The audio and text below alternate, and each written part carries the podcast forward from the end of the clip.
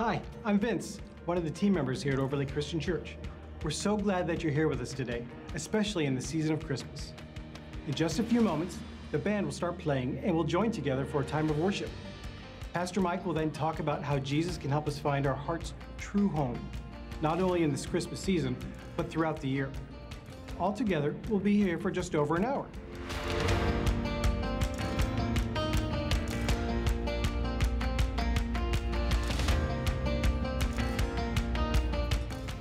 If this is your first time you've experienced an Overlake service, please stop by our Connection Center in the lobby. You'll meet some amazing people and be given a gift. Just a small way of saying, thanks for being with us today.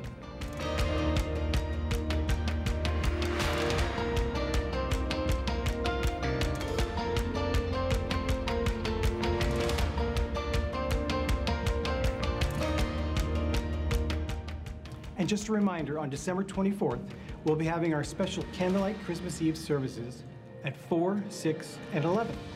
We hope you can be here and light a candle with us. There's a little more information on our Christmas schedule in the handout you were given on your way in.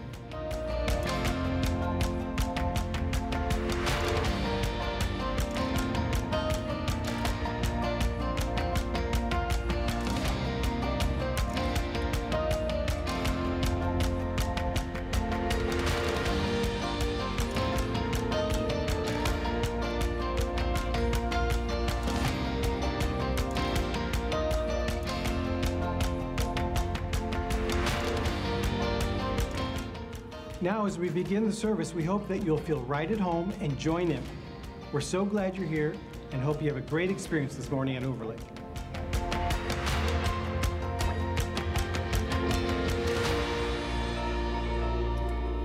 Well, good morning, Overlake. My name is Jessica. I'm the worship pastor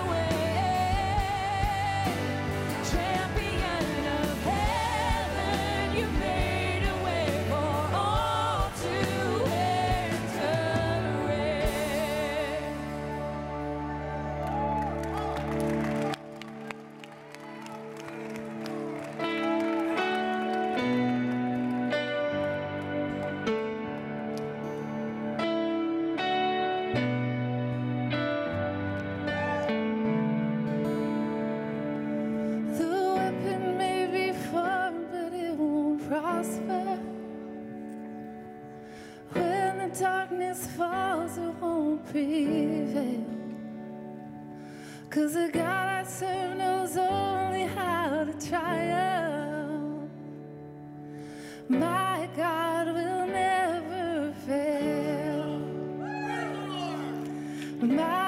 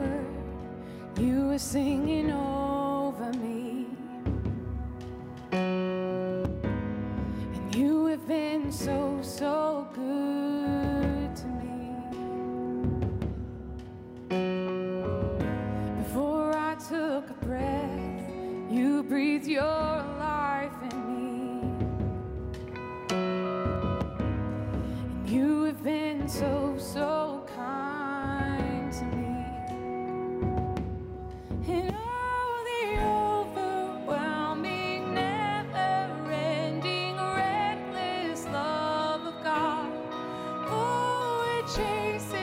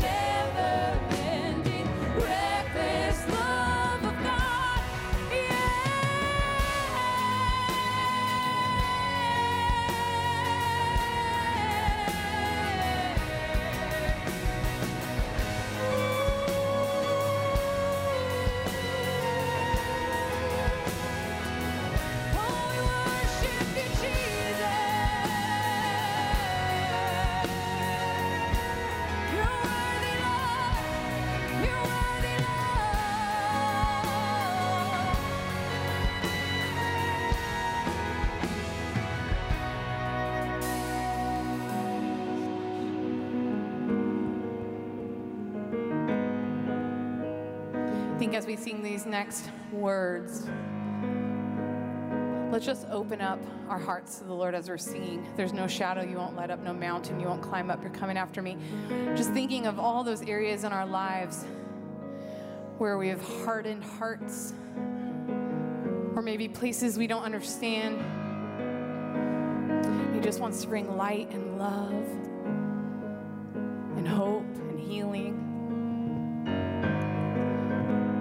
recognize that as we sing those words, we're inviting the Spirit to come in and to search those places in us. And what we can know is that as we sing that he's faithful to come in and heal. He's faithful to come in and light up those dark places that we think he would be ashamed of or that he's not big enough to heal and help. We know that he can and he will and he wants to. So as we sing it let's come into agreement together in this place he's doing that in all of us. We're going to believe that together for each other and in this place. So there's some work to be done. Let's just come into agreement with that and just have that mental picture.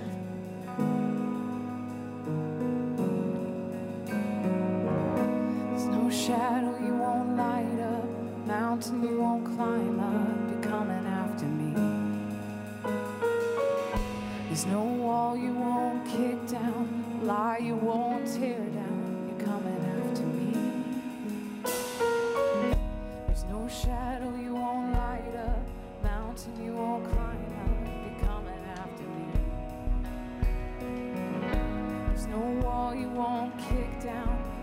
You won't tear down.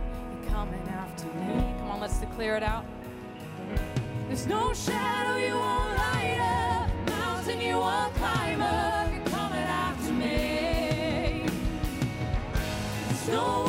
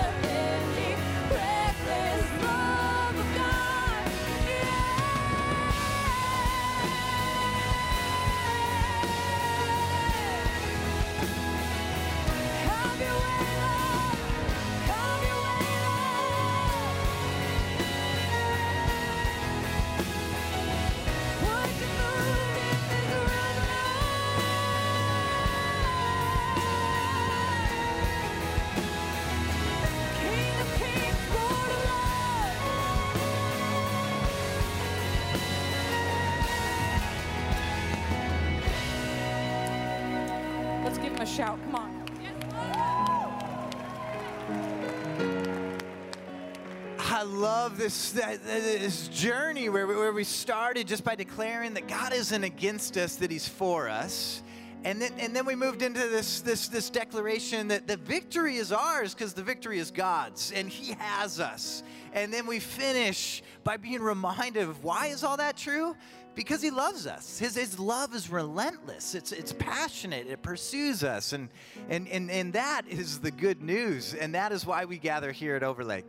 I'm Pat. I'm one of the pastors on the team here, and I just want to say welcome, uh, especially if it's your first time uh, with us. We're so glad that, that you made the journey and that you're here. And, and I, I just want to point out just one thing in particular. And, and as you came in, you got the handout, and th- there's great things always happening at Overlake, so make sure you, you, you turn that open and look at what's going on. Uh, but what I want to draw your attention to is something we call the connection card. And, and this is just one way, one little tool really that, that we use to stay connected and, and, and to also care well for you and for your family. So uh, on the front, you can just update maybe anything that's changed, an email, or maybe you've moved and you have a new address. Uh, or or uh, on the back is really where the care kind of is able to happen, where we would love to know how we how can we pray for you, or maybe what's the next step that you're taking um, and that you want some accountability and some help and, and equipping on. We we would love to know those things. Uh, a little bit later, buckets will come by. These can just get dropped in there i- unless it's your first time. We, we so badly want to make sure that you leave here with a gift from us, uh, a little Christmas treat uh, uh, from us. And so hold on to your connection card. And as you exit and you kind of head down the stairs out into the hallway, uh, just swing by in the lobby. The connection center is right there. Uh, we, uh, there's some great people that would love to, to take your card from you and, and make sure you get that gift from us. So let's do this. You're, you're surrounded by some great people, and you may not even know it because you haven't gotten to meet them yet. So let's give you a chance to do that. And, and what I want to do is, is, is equip you with a question. So with the people you meet, ask them what's at the top of their Christmas tree. Is it is it a star or an angel or a Go Seahawks neon light? I don't, I don't know. Everyone's tree is a little different. So find out. Meet some great people near you and find out what's at the top of their Christmas tree. Go for it.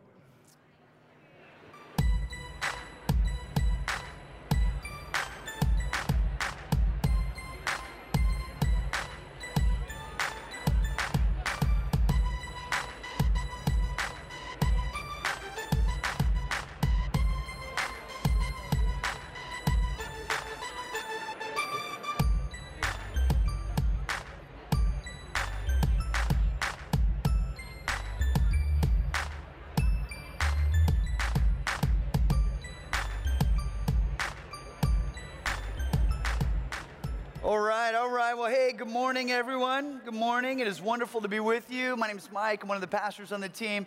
You might want to grab your notes out of your handout, and uh, you can see that, that we are continuing this series on longing and this, this concept of longing. It's something that actually is stirred up in all kinds of ways during this holiday season, during this season uh, around celebration of Christmas and the arrival of Jesus. And, and so we're going to kind of track some of the different longings that, that we have as humans around this season, especially. And, and this will take us all the way into our Christmas Eve celebration, where we t- talk about the, sort of the fulfillment of all of our longing the arrival of Jesus Christ. And that's exciting that we get to celebrate that. We'll, we'll do services at 4, 6, and 11. Really hope you join us and, and bring friends and family to that. It'll be a, a great way to culminate uh, the celebration of this season.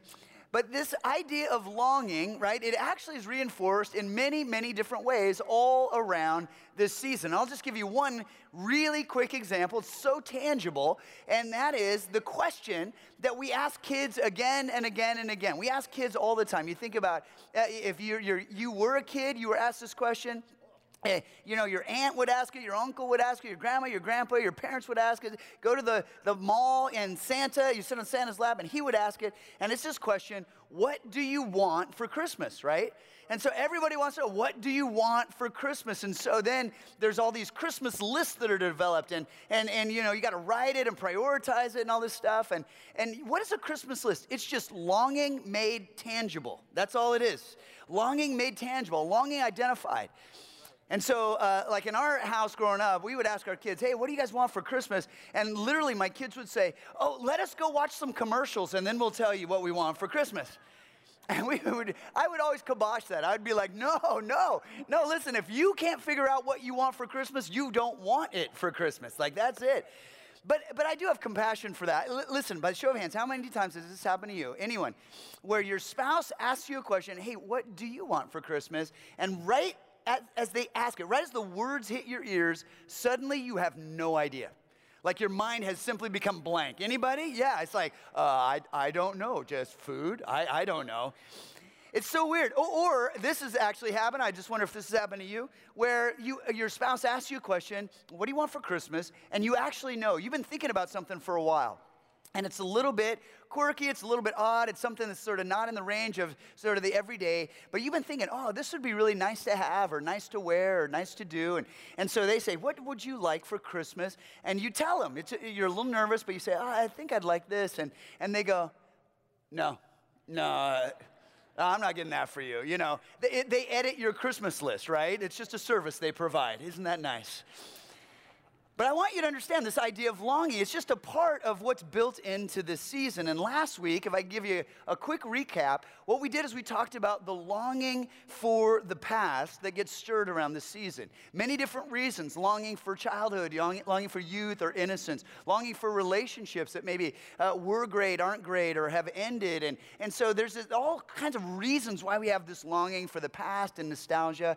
But we talked about how, with the right intentionality, we can actually turn that longing into past into praise, into gratitude for the gifts that God has given us. And if we trust God, then we can trust that His timing is perfect for us as He continues to reveal His promises in our lives. And then the last thing we talked about is how Jesus, He comes and He, he, he comes and, and, and sort of announces with His arrival that, friends, these are the new good old days. That because of him, these are the new good old days. And so that longing for the past can actually be redeemed in a beautiful, beautiful way. So that was last week.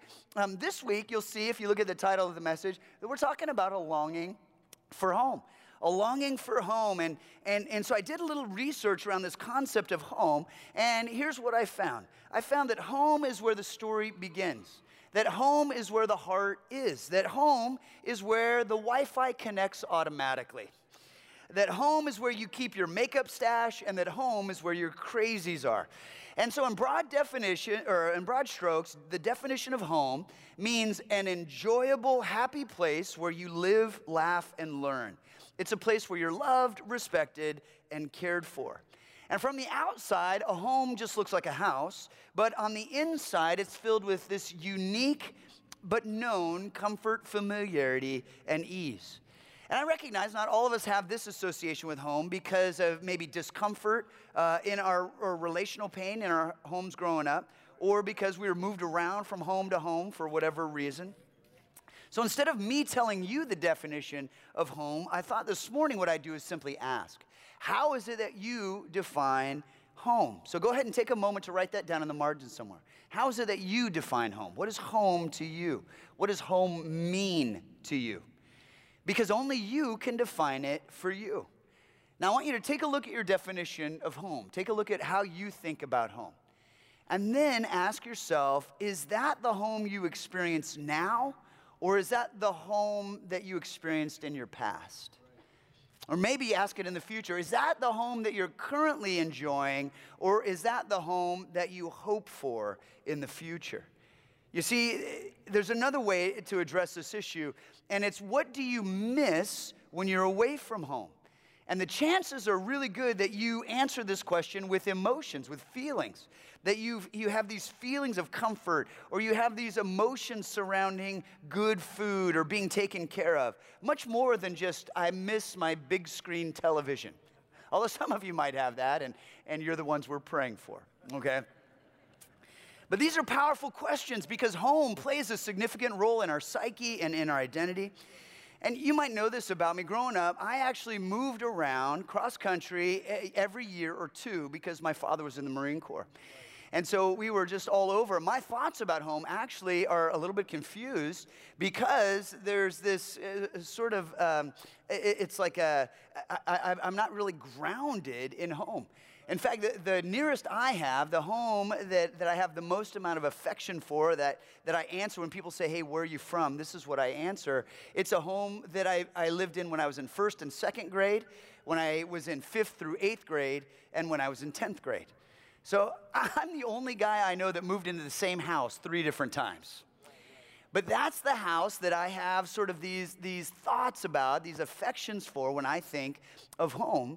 And then in my current house that we moved in, since we moved up here to the Seattle area, I have lived in three times longer than any place else I've ever lived three times longer. And, and so I have all of these thoughts and affections and feelings and memories built into the last 15 years of living in this home. And, and it, it, it's, you know, it's, it's the home that my kids have grown up in. They all learned to ride their bikes in.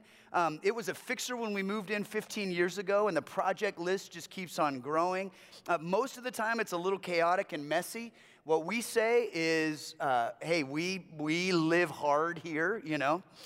But I, I want you to understand that because of the investment in this home over the last 15 years and the experiences within it, what I think of when I think of home are these concepts. It's a safe space for all of us. It's a space where there's warmth and comfort and love. And, and so, what I want to suggest to you today is that maybe what you do is try to hold on to those concepts during this message, even if that hasn't been your experience with home. So, if it hasn't been, then I'd love to have you hold these aspirationally right now, as in it's an elevated understanding of the home that we aspire toward. Now, another reality of home is it's a place you grow up longing to get away from, and when you get old, you want to get back to. But as Thomas Wolfe wrote, you can't go home again. And there's a very simple reason why you can't go home. Physically, it's absolutely possible for you to return to those spaces and places. The problem is if you go back there, even if the space is the same and the house is the same, even if maybe the people are the same eh, there, you aren't. You have been on a journey. God has been with you as you've gone through your journey and through experience and education. You have, you have changed and you have grown, and, and you are not the same person. Therefore, even if you arrive at your home again, you are not the same. Therefore, you can't go home again. And so there's this homesickness that arrives in all of us from time to time. That definition of homesickness is simply that longing for home during an absence. And that's why this message is called a longing for home. It's because we're all just a little bit homesick, and this season might bring that up in our lives. And, and what we are homesick for and where we long for can get confusing. I found this quote this week. It says, I am homesick for a place I'm not sure even exists, one where my heart is full, my body loved, and my soul understood. And so, the challenge for us to recognize in this longing, the antidote to our homesickness, uh, just a few different ways we'll tackle this. The first is the challenge to be at home with your family, to be at home, to embrace home with your family. And just be reminded today that family is God's idea. That in the garden, God gave family. That as a people, what God did was he, he invited Israel to become a family throughout the scriptures. God chose a family through which to bring salvation into the world, the family line of David. God sent a son into a family specifically. Family is God's idea. And so it's no wonder that we long for that kind of belonging, that kind of home. However, as you and I know, family can be complicated. And, and the Bible gives us actually glimpse into all kinds of families. Specifically, I want you to think about for a moment the family that Jesus arrived into. Right? You have Joseph, you have Mary. Jesus is the firstborn of, of this, you know, this family right here. And yet we know he's not the only child in this family, that he has younger brothers that come along behind him. Now you can only imagine how interesting that situation would have been, right? If your older brother was Jesus, that'd be a little weird.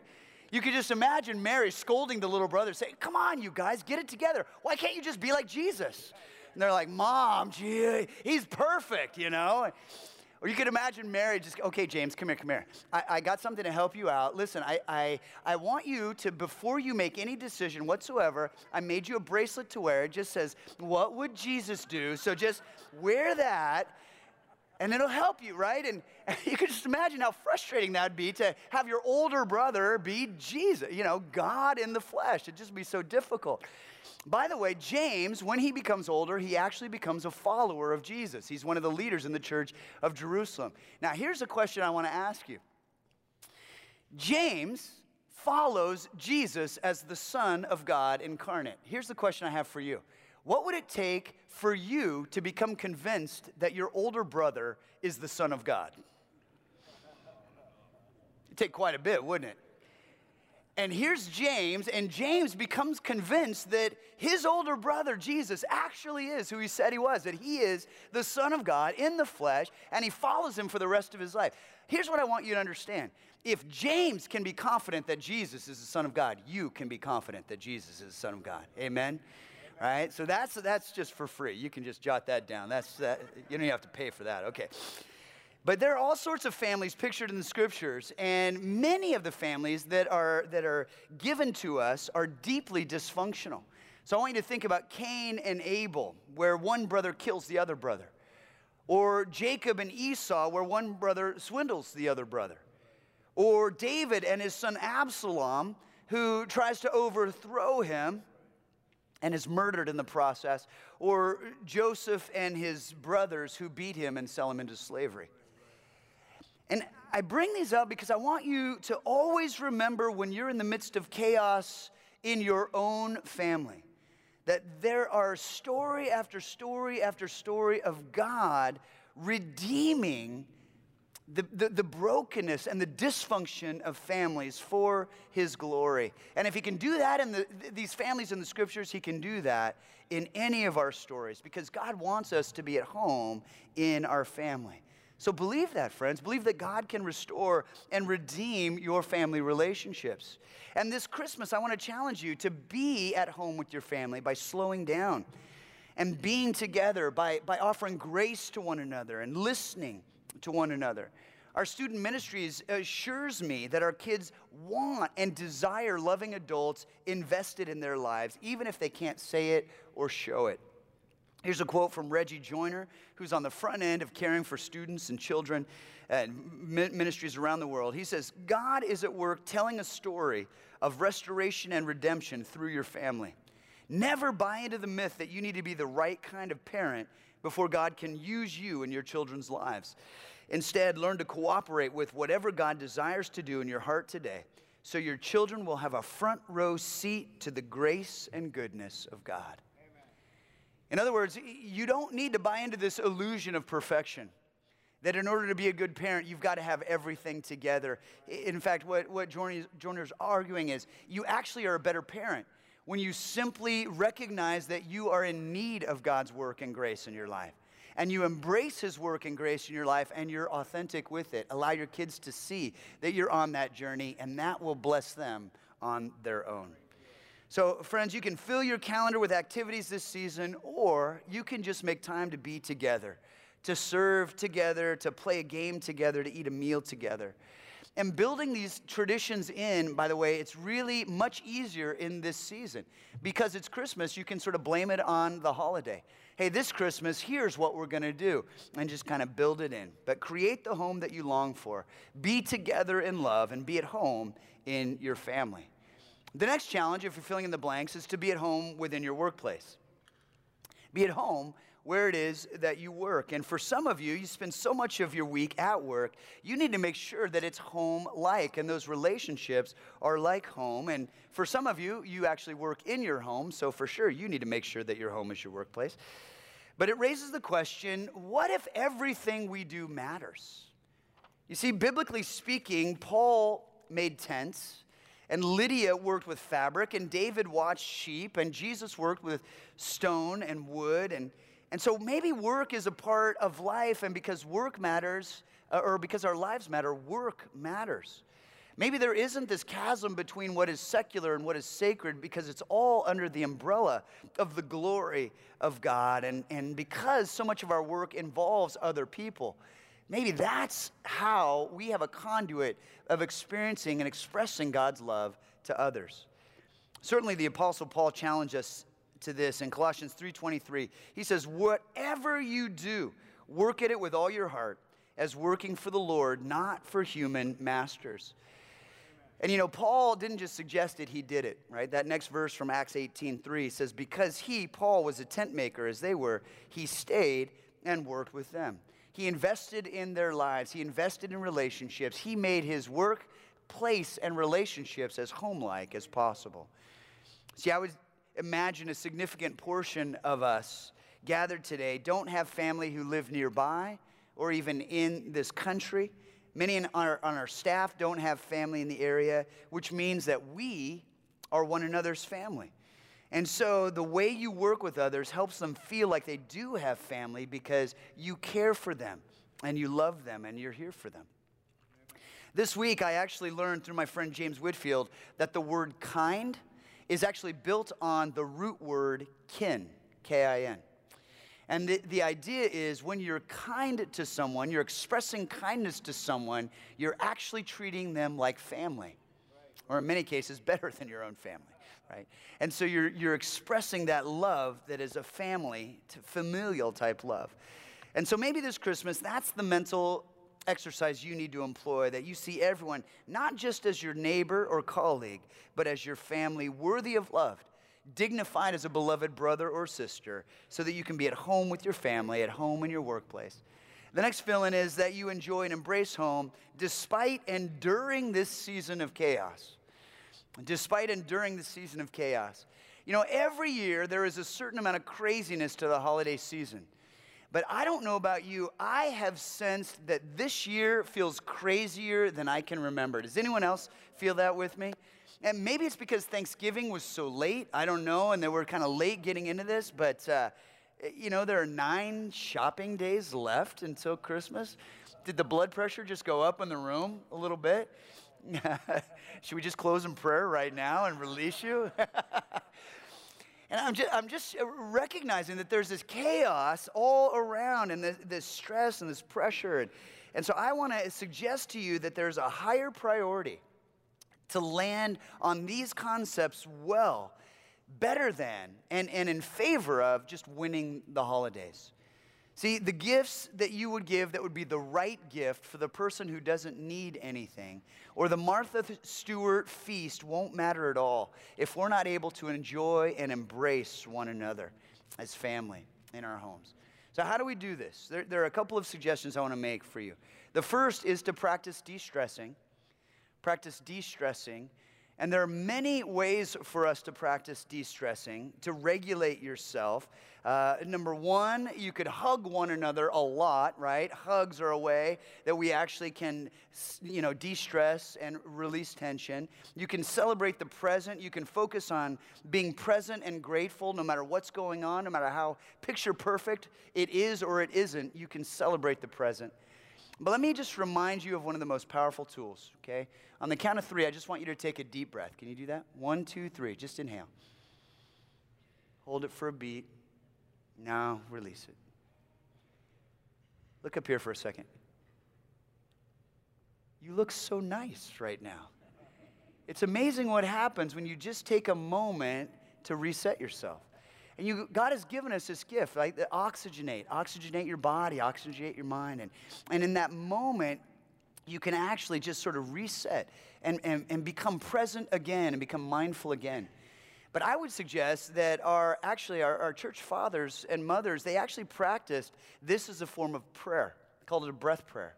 And what they would do is they would breathe in and they would fill their lungs. And as they did, they would just in their minds, or maybe even out loud if they could, pray that, that they, would, they would envision themselves being filled by the Holy Spirit and inviting the Holy Spirit to come and to fill them up. And then as they exhaled, they would thank the Holy Spirit for coming and, and they would say, Now empower me to live the life that you called me to live. And, and there would just be this way, this give and flow, this exchange of being filled by God and then being released by Him to live the life that He calls us to. And, and maybe that's what you do as well. But it's a form of de stressing. That's the first challenge. The second challenge is that you would cultivate belonging in your home. You would cultivate belonging in your family. You would cu- cultivate belonging with your work spaces.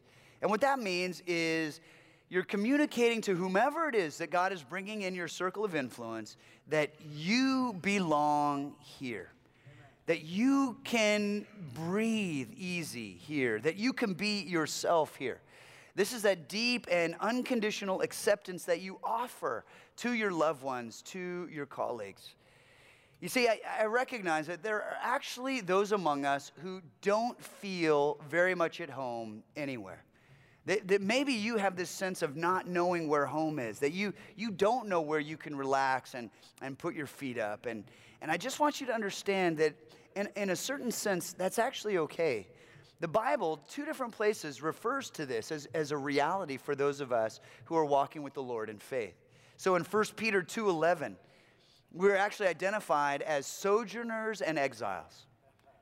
In Hebrews chapter 11, verse 13 through 15, it talks about how people of faith are strangers and pilgrims. So you might want to write those four words down because if you're walking with Jesus, you're a sojourner, an exile, a stranger, a pilgrim, that you're looking for a homeland that you have not yet found. And I just know that some of you, you don't really feel at home anywhere. You don't feel at home in this culture. You don't feel at home in this country. Uh, maybe you're always just a little bit on edge. You're always on your best behavior. And friends, I want you to know that actually makes my heart sad because that's a hard and exhausting way to live. But I do want to let you know that there actually is a small, small upside if that's been your experience. And here it is that you already know this world is not your home because you've never experienced it as home. You already know this truth more tangibly than other people who feel right at home in this crazy and broken world. You know that friendship with the world isn't an option for you because it's never pretended to be your friend.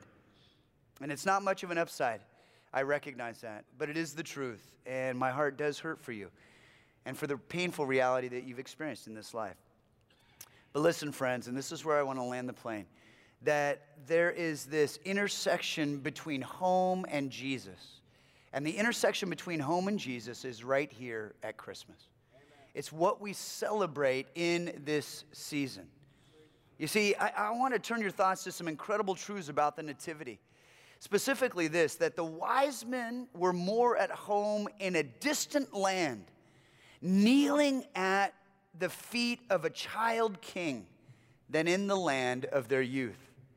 They were more at home bowing before an infant than they were in the place that they had grown up.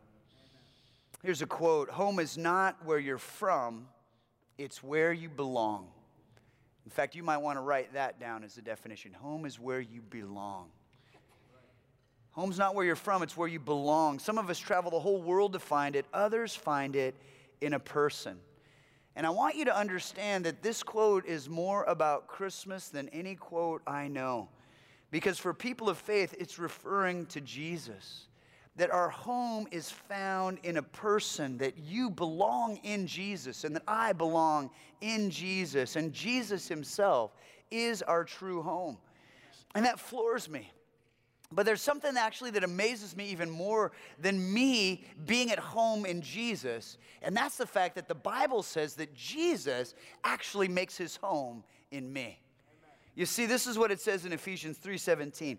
Then Christ will make his home in your hearts. You might want to circle that phrase.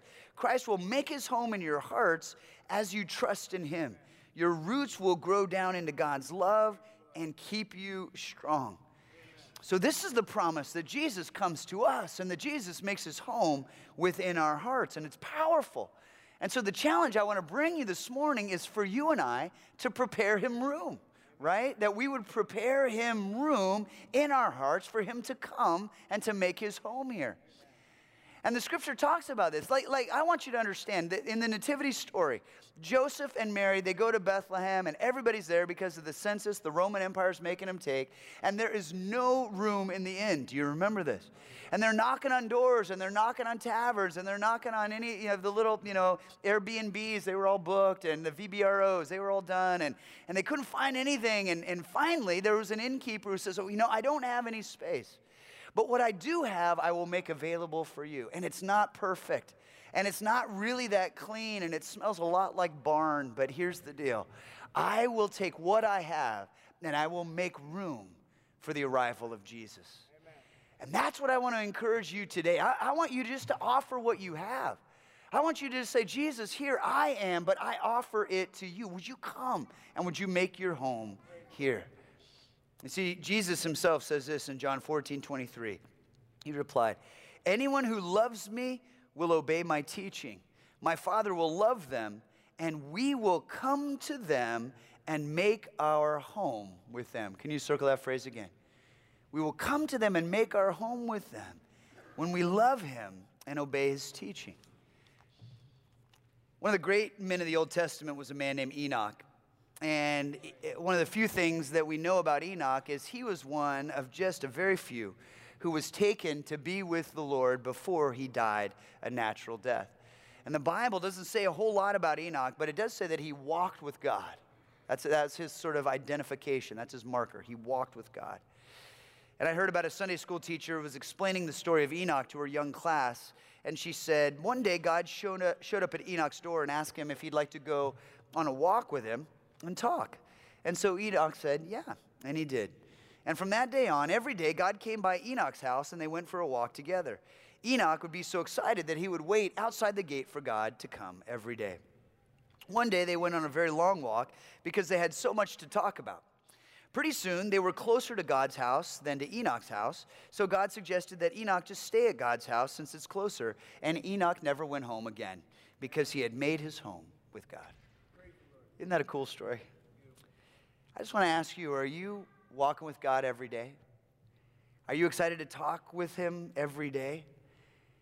Do you realize that heaven is simply a continuation of our, relation, our relationship with Jesus that we get to enjoy right now? See, the taste of heaven that we get is going to be very similar to how it is that we walk with Jesus today how it is that we invite Him to lead us and to guide us today, how, it, how we allow Him to make His home within our lives today. Because at Christmas, there's a title that we celebrate in Jesus. It's a title given to Him before His birth, and the title is Emmanuel. Emmanuel simply means God with us. God with us. And that's what we celebrate at Christmas. We celebrate Emmanuel. We celebrate God with us. And as He is with us, we are at home in Him. See, the scripture is very clear about this. The whole story is about God choosing to come to make His home among us. John chapter 1, verse 14 says, The Word, it's referring to Jesus, the Word became flesh and made His dwelling among us. We have seen His glory, the glory of the one and only Son who came from the Father full of grace and truth. Amen.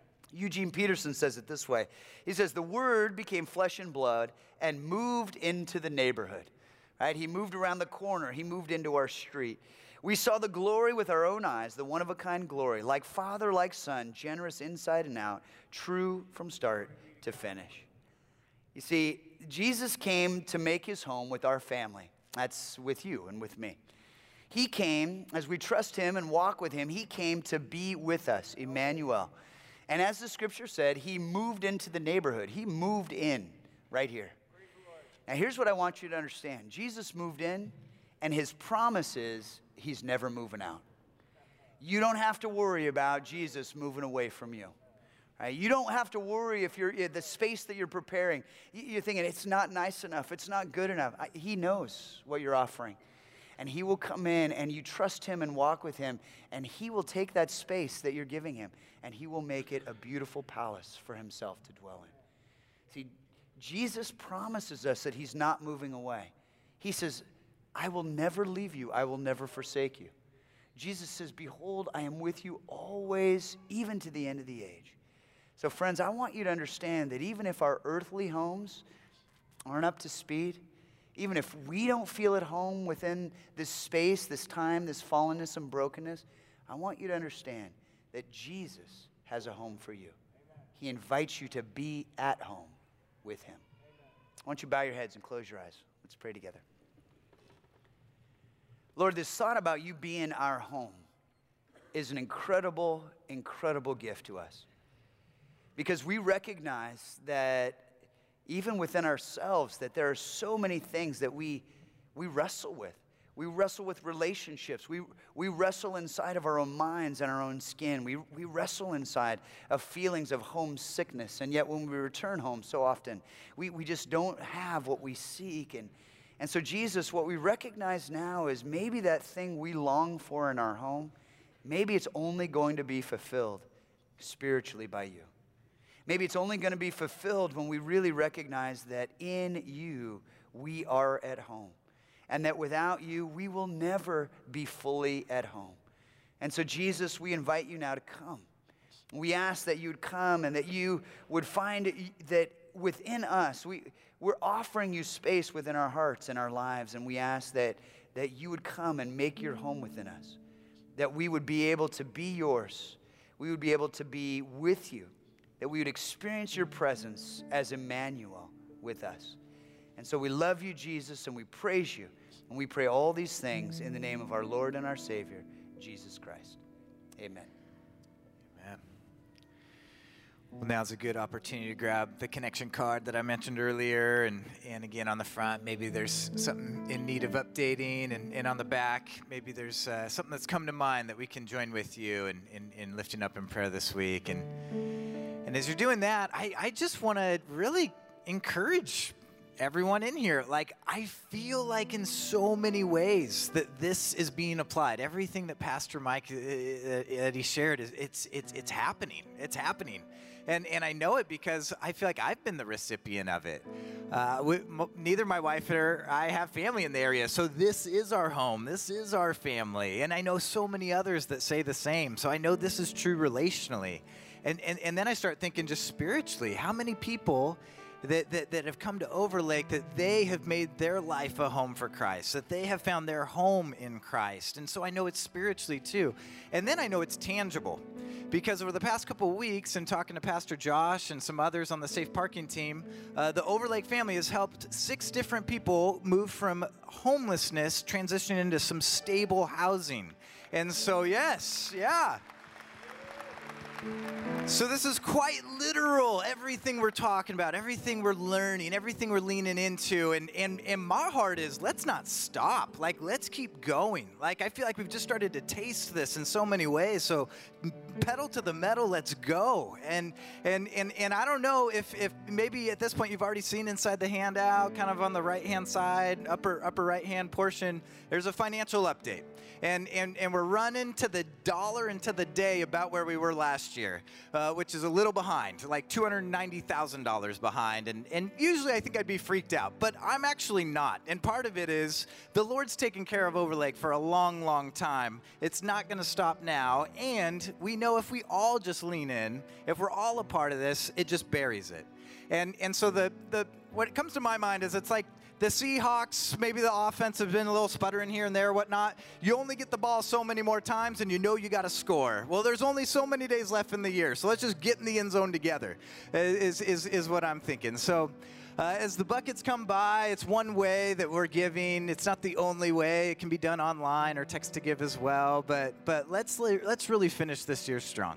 So ushers, you can come forward. We'll we'll collect uh, connection cards, gifts, tithes, and offerings, and then we'll continue to worship now.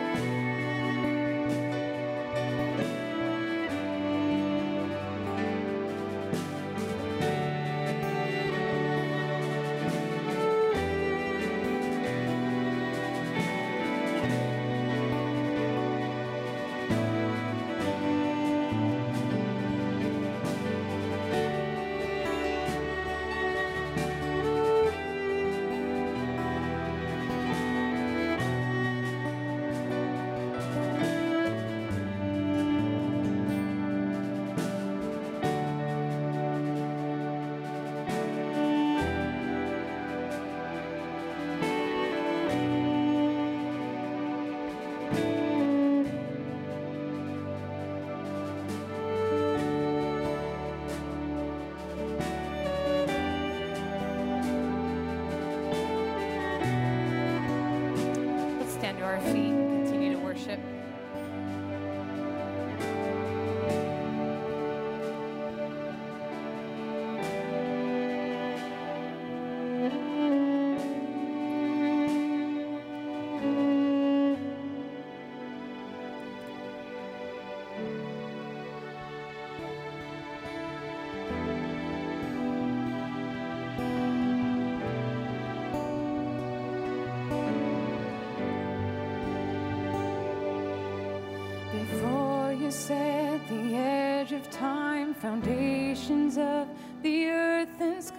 you saw it all and said that it was good.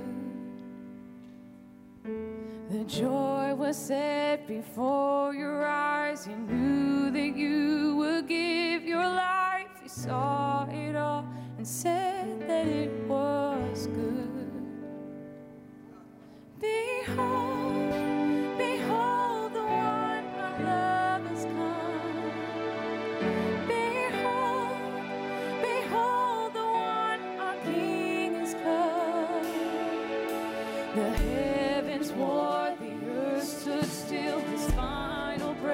He tore the veil, the angels sing, Holy is his name. Defeated death, he broke the grave. Our hope returned,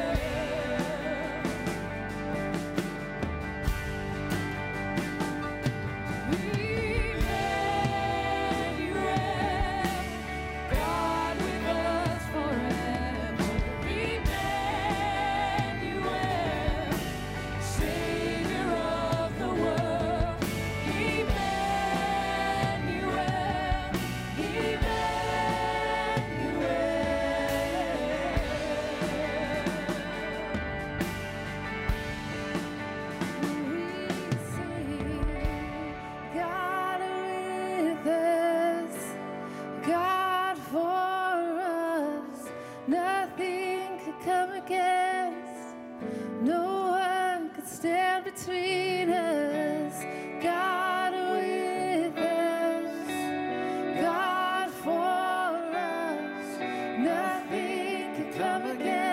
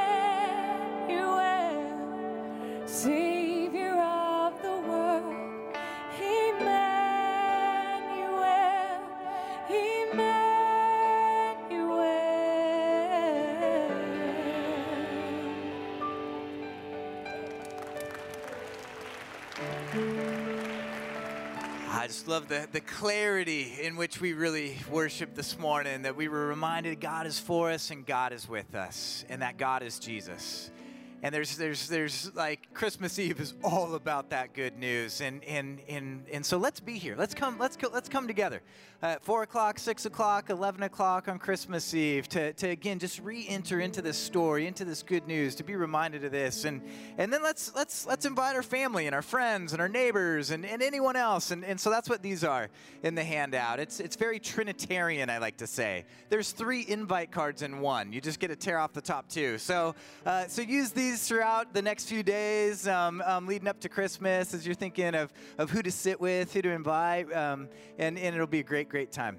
Uh, second thing, and then I'd love to bless us out of here, is if there's any way we can pray for you before you leave, uh, just again, it's on the first floor as you exit the worship center and immediate left. We have signage that'll direct you there and a great team uh, that would just love to sit down and hear what it is. And, and, and, and maybe it's a praise. Maybe this is good news and you just, you just want something to, someone to share it with. We, we love those as well.